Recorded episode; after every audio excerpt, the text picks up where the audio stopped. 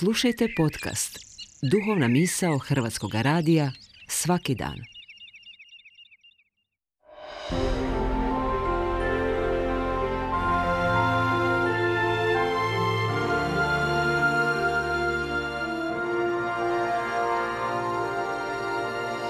Duhovna misao. Urednica je Blaženka Jančić.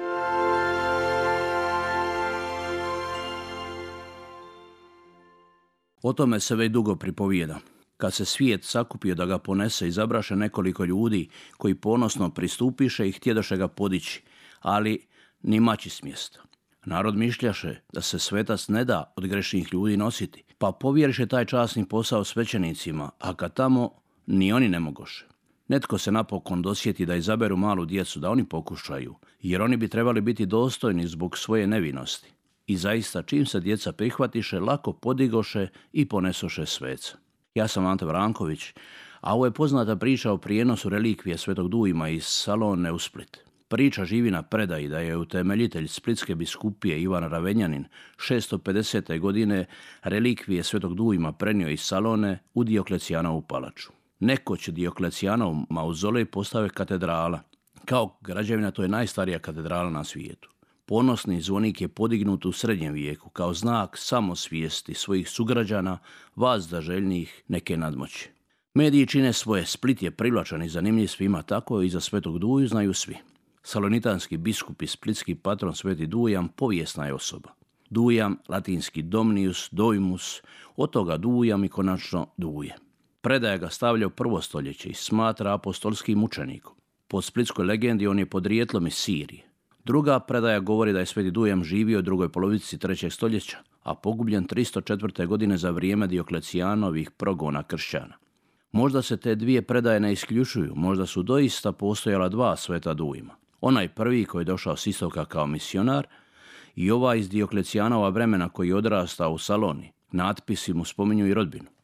Ovaj drugi je naslijedio ime, poziv i službu onog prvog, pa ih je predaja zbog časti i čašćenja nekako spojila u jedno. Prema zakonima usmene predaje, stvarni povijesni događaj s vremenom dobiva novi sadržaj, pa se povijest preobražava u pripovijest. Tako da je ponekad teško razlučiti povijest od pripovijesti i kazati što čemu prethodi.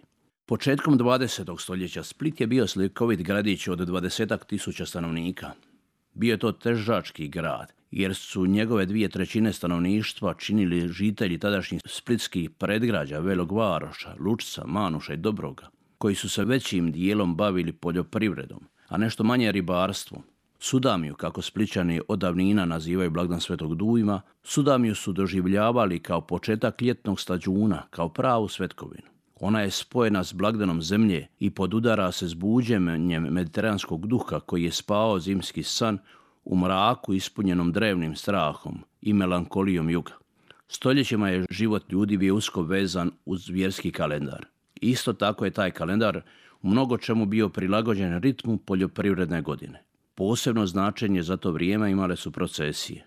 Procesiju su uvijek imale pravilan, točno određen milenijski obredni tijek. Išle su na oposum, riječ koja je skoro pala u zaborav. Na oposum doslovno znači okretanje prema prividnom kretanju sunca, a u prenesenom izražava činjenje onako kako valja, kako Bog hoće. Protivno tome je naopako, obrnuto, onako kako ne valja. I splitska procesija uvijek je kretala na oposum i prolazilo gradom po već utvrđenom redu, kroz srebrna vrata, preko rive i završavala svetomisu. Procesija i danas ide. Pitanje je kojim redom i kojim smjerom. Nema više splitskih težaka. Kao da nema više zime i ljeta, noći pa dana, vremena slavlja i svetkovanja.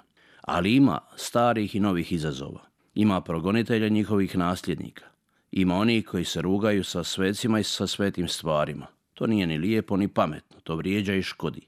Sve što ide naopako ne završi dobro. Opako i pakao su vrata do vrata. Godišnji blagdan sveca obnova je veze Boga i čovjeka. Moli za nas svedi duje da ne otiđemo naopako. Na dobro vam došla sudavnja, a svima vam želim ugodan dan, hvala na slušanju i lijepo vas pozdravljam.